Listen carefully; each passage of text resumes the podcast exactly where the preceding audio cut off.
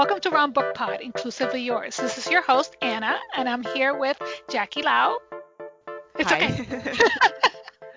Welcome to the podcast. Uh, we're here to talk about romance, and we're talking about foodie romance in particular, which made our group immediately jump to Jackie's books. So, Jackie, now I know you didn't start out writing foodie romance, but how did you end up writing so much food into your books? It just sort of happened. Um, so I used to write under another pen name, and looking Mhm. back, um, I don't think there was really that much food in those books. I mean, occasionally, but not too much. And when I started this new pen name, not so much with Grumpy Fake Boyfriend, but with a Mr. Hotshot CEO, there was just, you know, a lot of food and wandering around Toronto and trying new things. uh, and that wasn't something that, like, I was really, you know, consciously thinking about, but it was something that people started talking about in my books. And so then I started doing it, I guess, more consciously uh, when I was thinking of the characters and the sort of uh, books I would write. Um, right. Yeah. So, I mean, most of, or like all of your books, right, are set in Toronto or in the surrounding area. right? Yeah, the some of them are not so much in Toronto, but in the uh, like I, I have some fictional small towns that I write in as Mhm. well. Yeah. So that's a real part of like getting to know your community, right? Going out to eat, going to places. As much we are at home right now, unable Yeah. to visit our favorite places. Yeah, so like just me, like I- love going out. I've lived in Toronto basically my whole life, and I I love going out and having different food. So it's just sort of me writing about like you know the way I live my life in the city. And Toronto's a, a pretty big, diverse city, so there's Mhm. so much different food that you can try. My husband's Canadian, and his father lived in Toronto for a decade, and that was one of our highlights when we would go up, was Yeah. to just like they're on the corner. There was just everything, Middle Eastern, different varieties of Chinese food, um, all that, and it wasn't just your like here's your Italian pizza shop. Yeah. so Yeah, yeah, for sure. Um, and my my husband's from a small town actually, and when we started dating, uh, we were in university, and he had basically not really gone out for food much at all. Um, so there was like the first few, I guess the first year or two when we were in Toronto together was a lot of like us trying all these sorts of things that he'd never tried before. Um, so that's like sort of how food is was sort of a part of our relationship as well. Right. So that's uh, that's sort of like a, a crucial element in often relationship building, right? Sharing Yeah. something, experiences. Yeah. I mean, yeah, because going Now- out for dinner Mhm. is like a lot of sort of a standard, uh, you know, a date that people do early on. So Yeah. So yeah, you mentioned that you didn't start out your new pen name to be a food centric kind of pen name, and No. I don't think books are are food centric yet, but they feature food often and the, it's promotions and all that kind of stuff, and you do a lot of research for them. Now, why do you think people connected so much to the food in um, oh, Mr. Hotshot. C, Mr. Hotshot CEO. there we go. I was like CEO hotshot. and I was like, that's that one.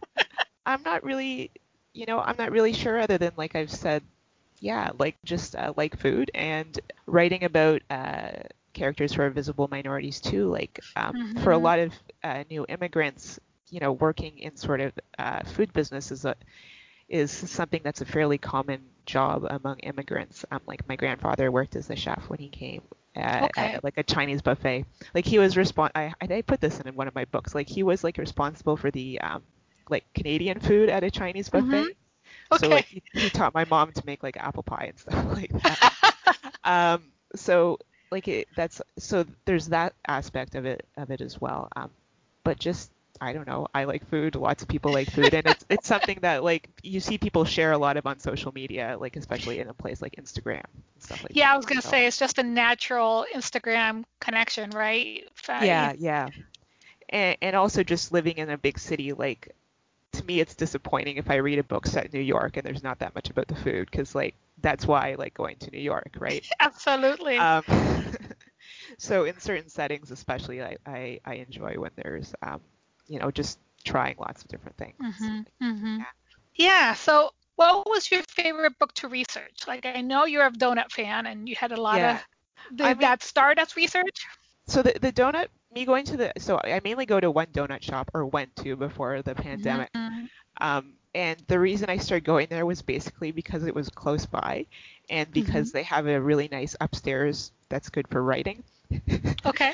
um, where there's usually no one there.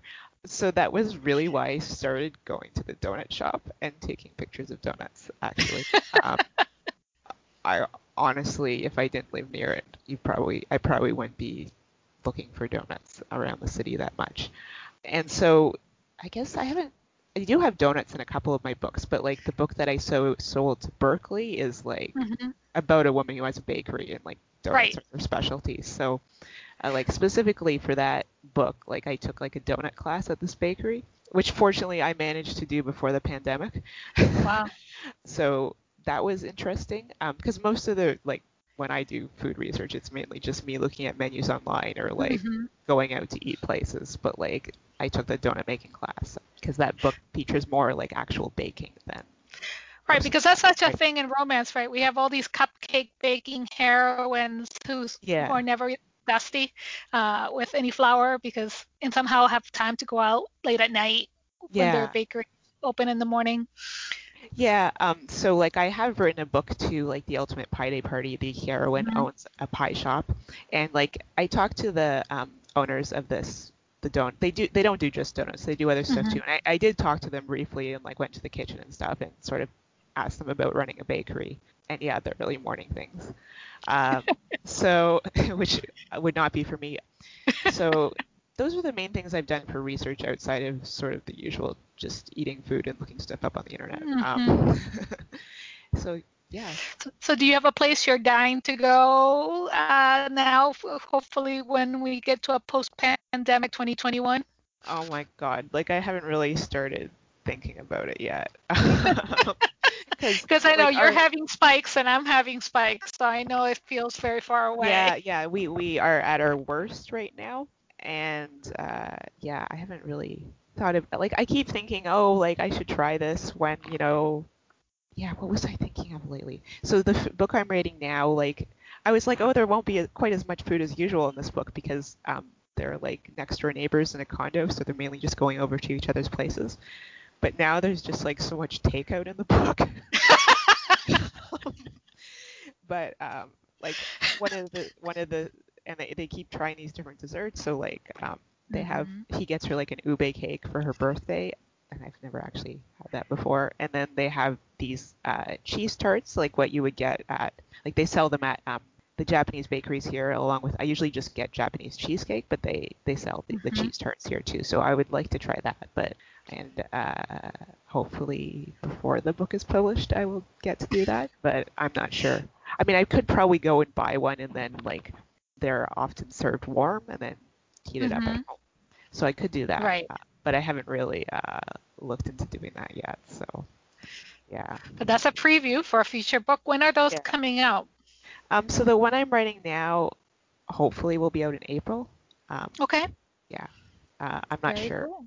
And the the Berkley book is currently scheduled for November uh, of 2021. Yeah, that's the wild thing, right? For you to be a hybrid author, you have a much quicker turnaround for your indie books, and then trad books seem Yeah. to go a much yeah. slower pace.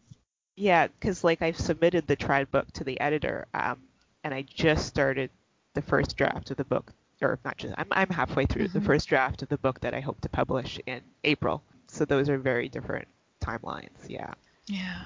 No, that that's one of the things that I, I I really appreciate following you for is sort of like the reality of like indie publishing and you know the trials and tribulations of finding cover art and also just but th- that's allowed you a lot of control, right? So Yeah. you've been able to meet the market where it needs to be, follow where people are finding you. Yeah. Yeah, I definitely um like at, at one point even maybe I guess 4 years ago I said I like I would never in I would never self-publish um and then for various reasons I started doing it under a new pen name and I am really glad that I did. And like at the same like in some cases like cuz you're the final decision maker, it's sort of Mhm. like a lot of pressure that you're you know the final say on everything, you're the one coordinating everything. Right, you can't like run away from it if it's like, oh, I didn't go forward. Yeah. it just won't happen, right? Um, now, Right. certainly some things are like the first time you do it is like I have to set up accounts at all the different sites and like format books. So definitely some things like are much easier once I've done them a couple times. but still, like I'm the one who has to like you know organize the schedule and um, arrange the cover and all that sort of thing. Yeah, so if I don't do it, it's not going to get done. Mhm. Mhm. Yeah. It's not like you can say, "Well, the publicist hasn't gotten to it yet." yeah.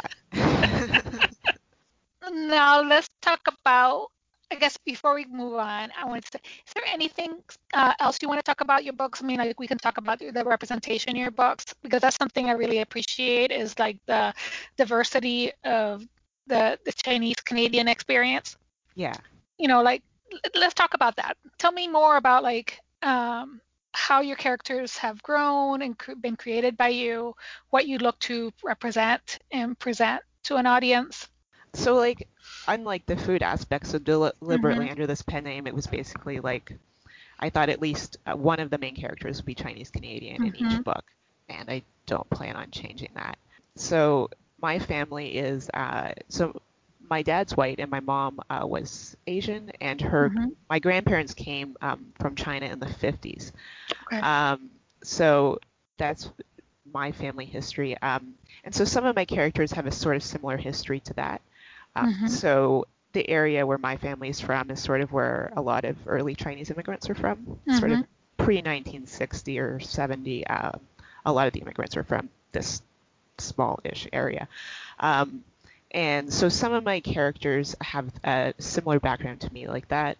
A lot of them um, are actually from Hong Kong, whose parents mm-hmm. came here in the 70s or 80s, because I those were what uh, the background of a lot of my friends growing up. Right. Um, and uh, there there was yeah so so I knew very few people actually with backgrounds similar to me, and people were mm-hmm. always very surprised my mom was born in Canada.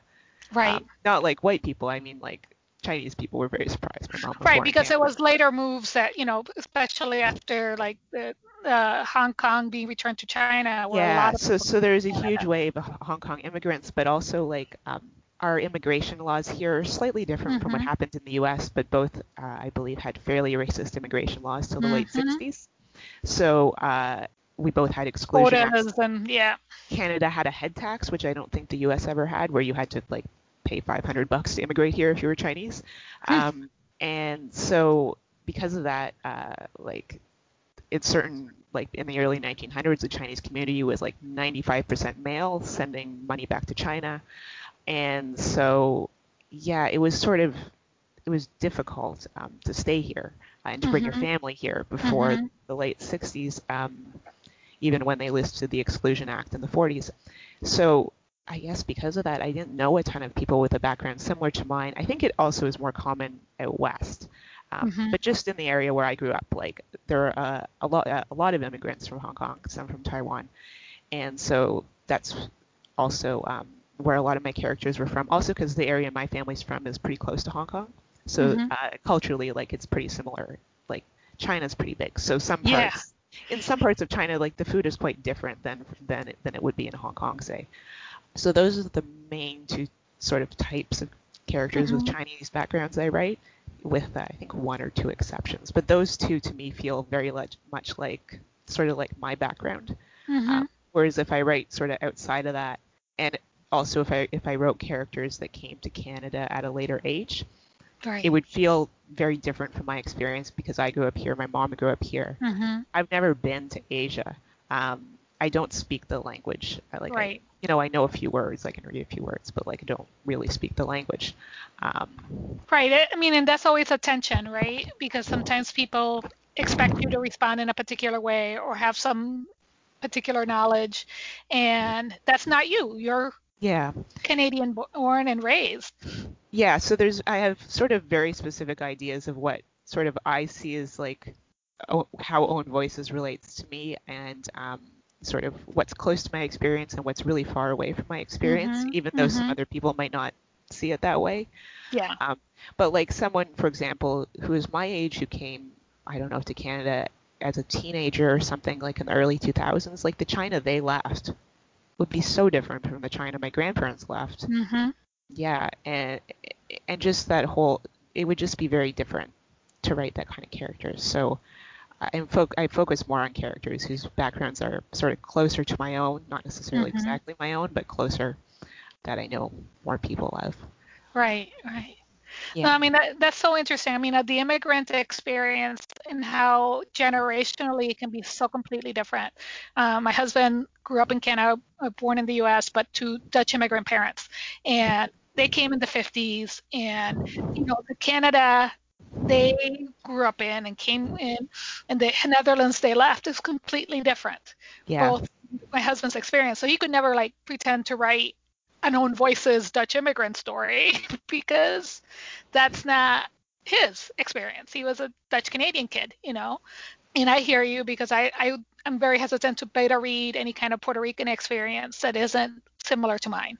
Because a Nuyorican's experience is going to be very different than a kid raised on the island like I was in my time period because it's changed too. So, yeah. Yeah, and like I said, like so, so the language that my mom, my family speaks, is not a language you hear in Chinatown here anymore. Mm-hmm. Um, like my grandma speaks Cantonese too. It's similar to Cantonese, but it's sort of the language that people say. I, I tell people, and they're like, "Oh yeah," like it, to them, it's something that old people think speak, Hmm. um, because like the earlier immigrants to Canada, uh, you know, they Toisanese That was used to the be right. Toisanese used to be the language of Chinatown, like Hmm. back in the day, um, but it isn't anymore. And even if I wanted to take classes, there are no classes. I highly doubt it. And you know, there's no business usage. like Cantonese and Mandarin c- could be useful for business, but Toisanese is like anyone would who spoke Toisanese would speak Cantonese, so or eh, probably Mandarin too in this at this point. Hmm. So yeah, and, and so the sort of my mom's experience as being the child of an immigrant was very different from my friend's experience as being the child of an immigrant Mm-hmm. because she grew up um, like in the 60s and uh, you know there wasn't where when i was growing up there were huge like chinese plazas and malls in the suburbs and Mhm. huge not my immediate area but sort of you know Accessible.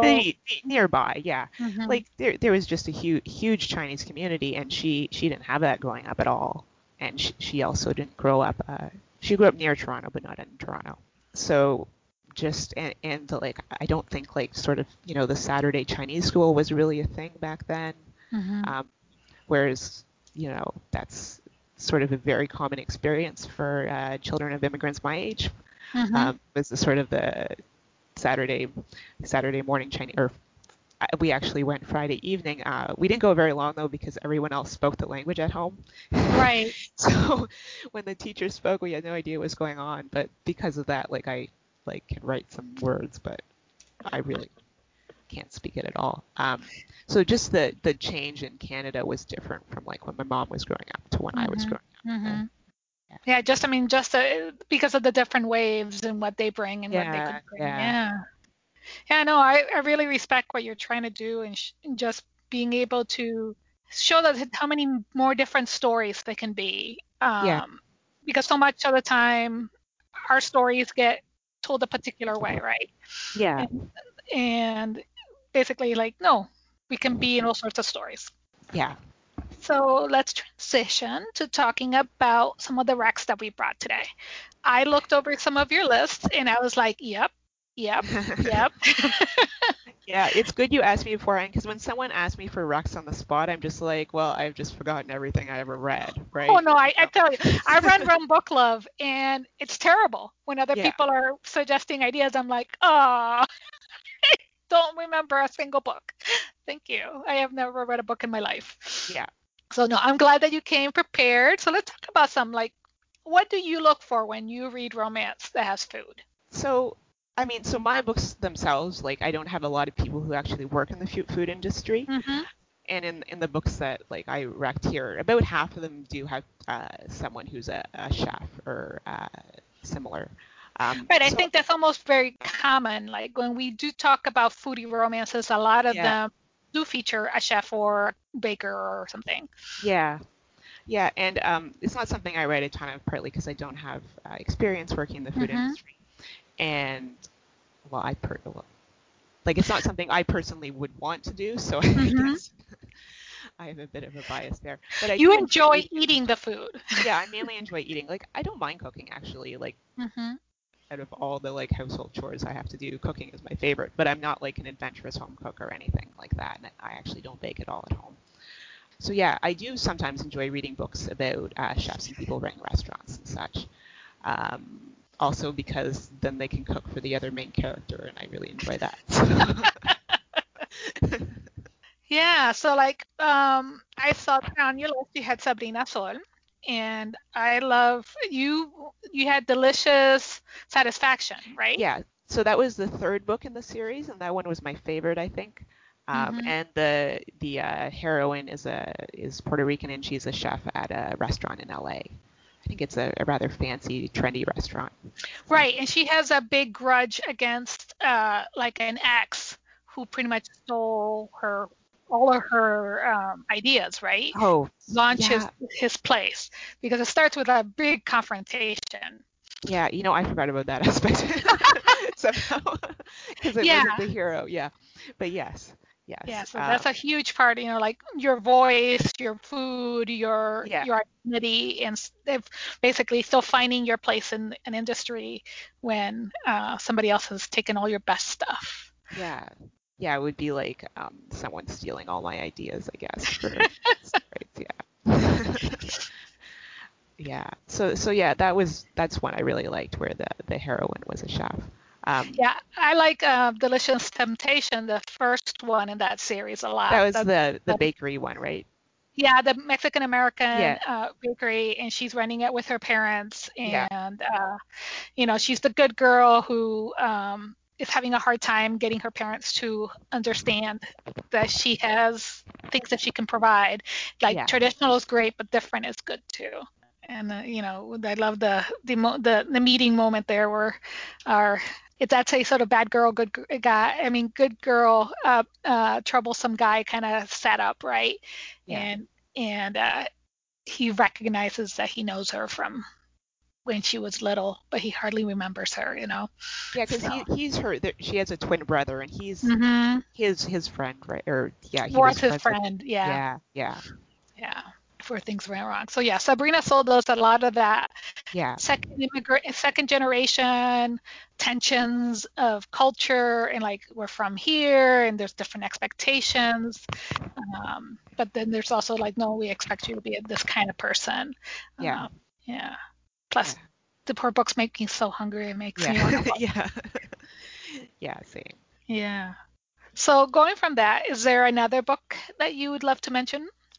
uh, that made you hungry reading or um, so the another one with is one also as a heroine as a, a chef is the mm-hmm. coincidence of coconut cake um, which came out a few years ago um, by amy reichert okay. and i love this one because so it's set in milwaukee i believe wisconsin milwaukee yeah and so mm-hmm. she's a chef and he's a food re- reviewer who basically goes to a restaurant on the worst night and uh, tears it apart in a review. And and so it's sort of in a way, I guess, the reverse of the You've Got Mail mm-hmm. situation, where they know each other in real life and really like each other, mm-hmm. and but she hates the person who wrote this review, which he writes under a pseudonym, I believe. Ah. Um, so it's sort of the reverse of that, and he's British and he's new to Milwaukee, so a lot of it is like her taking him around and like introducing him to different food and stuff like that, um, which I really enjoy. And it's in a city that I don't read about very much. Um, yeah, Milwaukee or Wisconsin altogether doesn't get a lot of play in romance.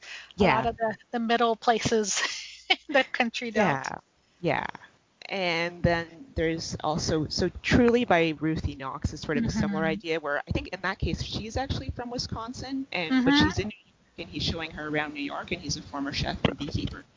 And so, a very uh, angry former chef. Yes, yes, yes. And so I guess I like that because, like I said, when I go to New York, I really like the food. Mm-hmm. Um, so mm-hmm. I like, and so many books set in New York that's not actually a big part of the story. So I I like that it was a big part of uh, that story. Um, him sort of getting her to love New York. Uh, yeah, and I and I mean, I love that they meet like at a cheesehead bar because she's yes, uh, yes, just left her quarterback boyfriend. And, yeah, um, yeah. There's lots of beer and shrimp food. Pork, yeah. yes, yes. Oh, I miss Ruthie. yeah. yeah. So I really, uh, yeah, I, I did really like that one. Um, and I can't, I can't remember the beekeeping aspects of it that much, but I think he. he Oh, that's one of the things. of. Like that's where like he used to be a chef, and now he's helping out somebody else, and he has hives all over the different roofs of Brooklyn. I yeah, think. yeah, yeah. I remember that being like the rooftop gardens. Yeah. hmm And so he he would take her up there, and there was that. Yeah. And then another book um, is a short suit by uh, Colleen Kwan. So I think it was published by Harlequin Quinn Escape. Okay. Um, and so it's set, I guess, in a small town in Australia, and the hero and heroine are both uh, Chinese Australian, um, and their families. I don't know if they're the only Chinese families in town, but they ran the Chinese restaurant together. hmm Um, and she's she was previously married, and she's come back to the small town, and he's taking over the restaurant. And uh, yeah, I just, I guess at the time I read that book because it came out in 2012, um, and I read it a few years later. I think it was the only book with a only contemporary I'd ever read with two Chinese uh, main characters. Oh wow. hmm um, like I mean, I, I can understand that feeling because Yeah. it was often trying to find one with a Latino character, right? And so Yeah. like here mentioned too with, but you know, I know that feeling of like often it's a white character and a character of color. I know that dan Danny, who re, yeah, records for us, is often bothered by that. That there's often that a loudness of being two people of color even sharing a background. Yeah, so I, I think the idea is that the interracial relationship with a white person is like supposed to be more relatable. I Clearly relatable to the white. um to the to the white readers. I I don't yeah. know.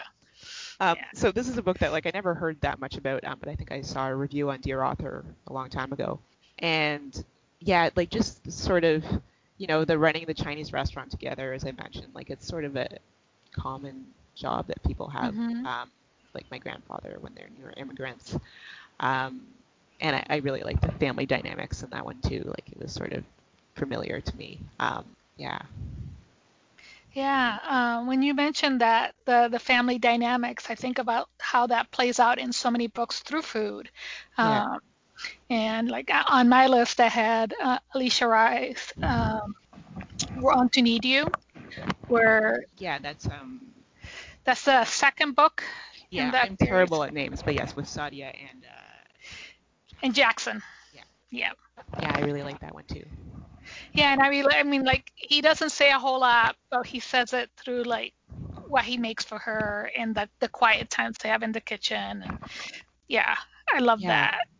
Yeah, that's true. I, I don't know why I totally forgot about that one as a foodie romance. Yeah, because he is he he does like pop up restaurants.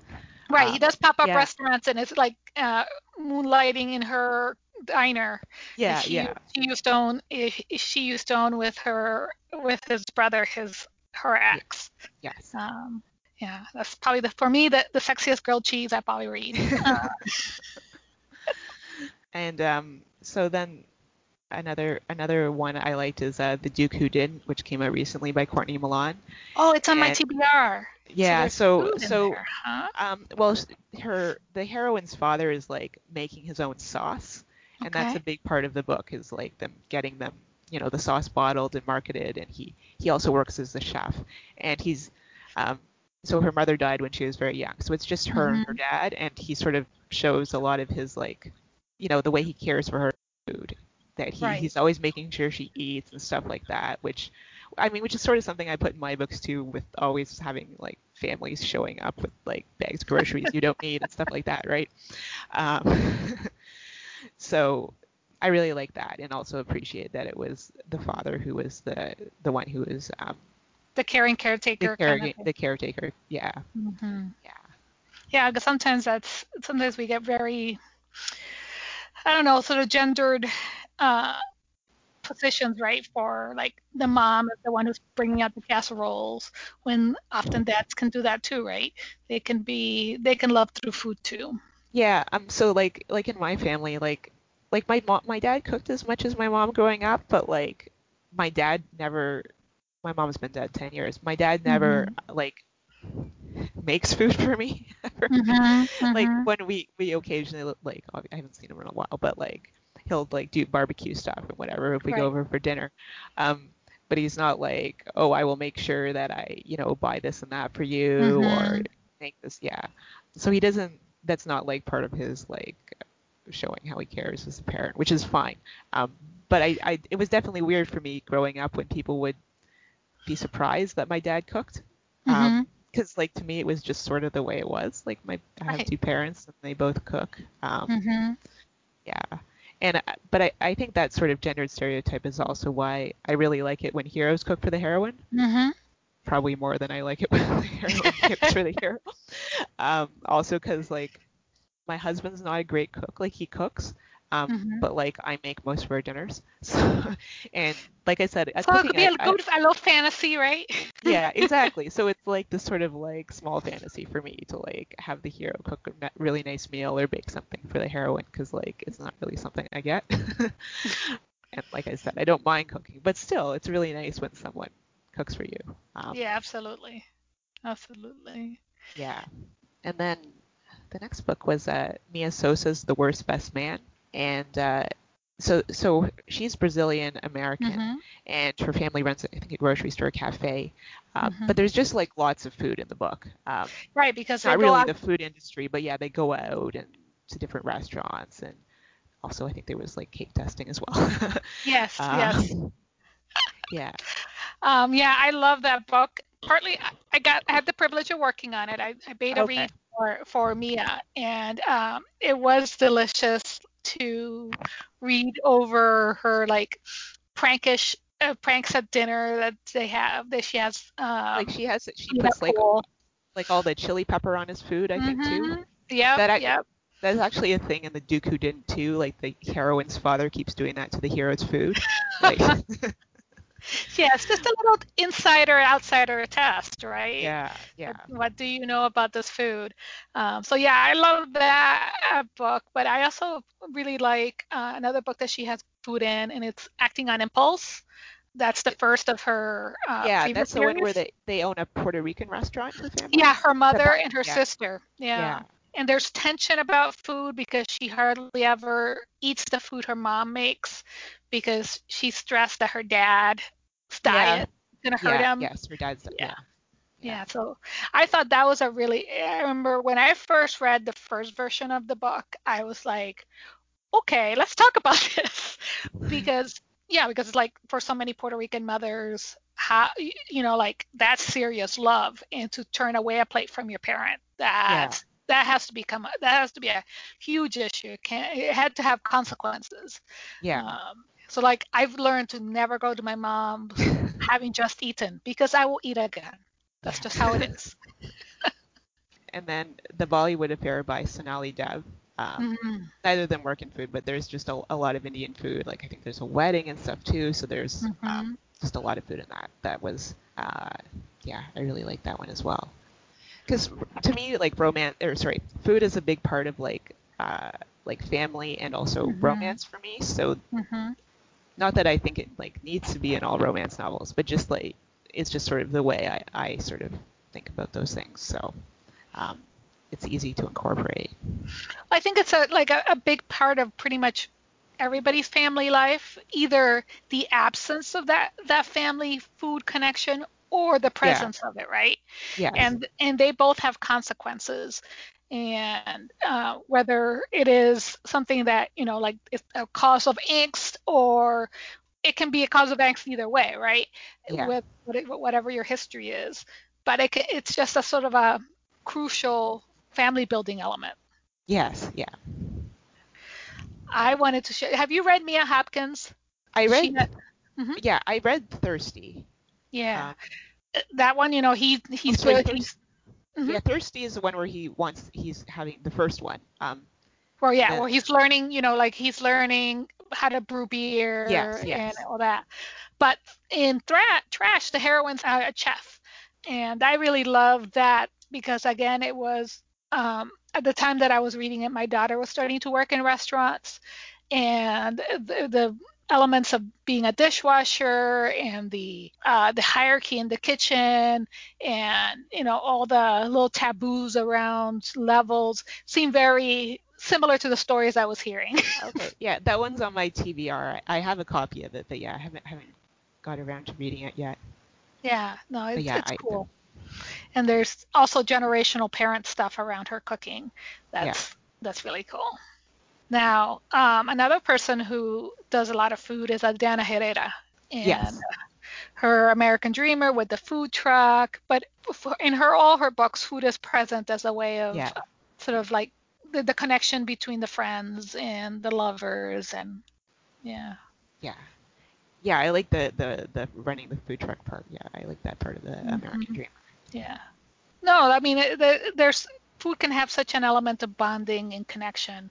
Yeah. Um, and Ruby Lang has it in her books too. Uh, Yeah, like in the the last one, I think um, the heroine it, like works at a restaurant and pull she's she makes noodles. yes, Yeah, yes. Yeah, yeah, And their career pulls them apart.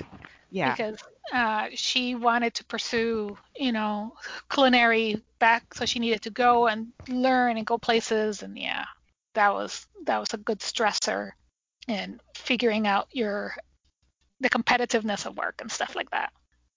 No, so like I mean, we talk, we've covered like the food as family, love, connection, the the, the tensions of of uh, a career in, in in an industry, and you know, is there another element that we are missing, or do you feel like we've covered everything that sort of like food does, you know, uh, in romance?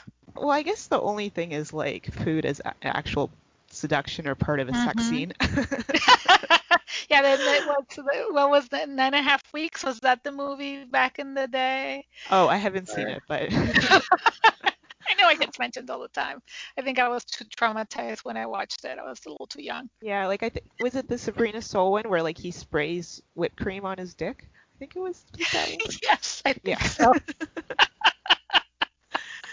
Yeah, like in one of my books, they had they talk about the like whole the advice from Cosmo about where you uh, eat a donut off person's dick. Um, and There's uh, been donuts. There's been what pineapples. oh yeah, there's the, like the grapefruiting. They talk about that too, but they, they don't Uh-huh. actually do that. yeah, So I mean, like the yeah, the the, the sexy time uh, eating versus uh, I think what we mostly focused on is you know like the cultural power, the emotional Yeah, yeah, power. yeah. Well, thank you for being willing to come on and was great. talking books and food, and now I'm eager to see where your donut making shows up in your writing, not just Yes. donut consuming. Yes, yes, it was So- great to talk to you. Yeah. So in our show notes, uh, dear Rom Book Pod listeners, you'll find links to all the books that Jackie and I talked about, and links to Jackie's books, and including probably if there's a pre-order link to your books in the spring, we'll make sure that they get on in there because you're definitely. I don't have any pre-order links to anything past Okay. December. Okay.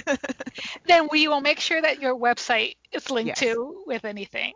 Uh, so because we want everyone to be able to follow you and follow your books. And uh, thank you for talking about food with me. We hope you enjoyed this episode of Rom Book Pod, inclusively yours. If you like weekly recommendations on inclusive romance, please take a moment to subscribe. You can also follow us on Twitter, Instagram, and Pinterest at Rom Book Pod. That's R O M B K P O D. Thank you for joining us, and until next time, happy reading.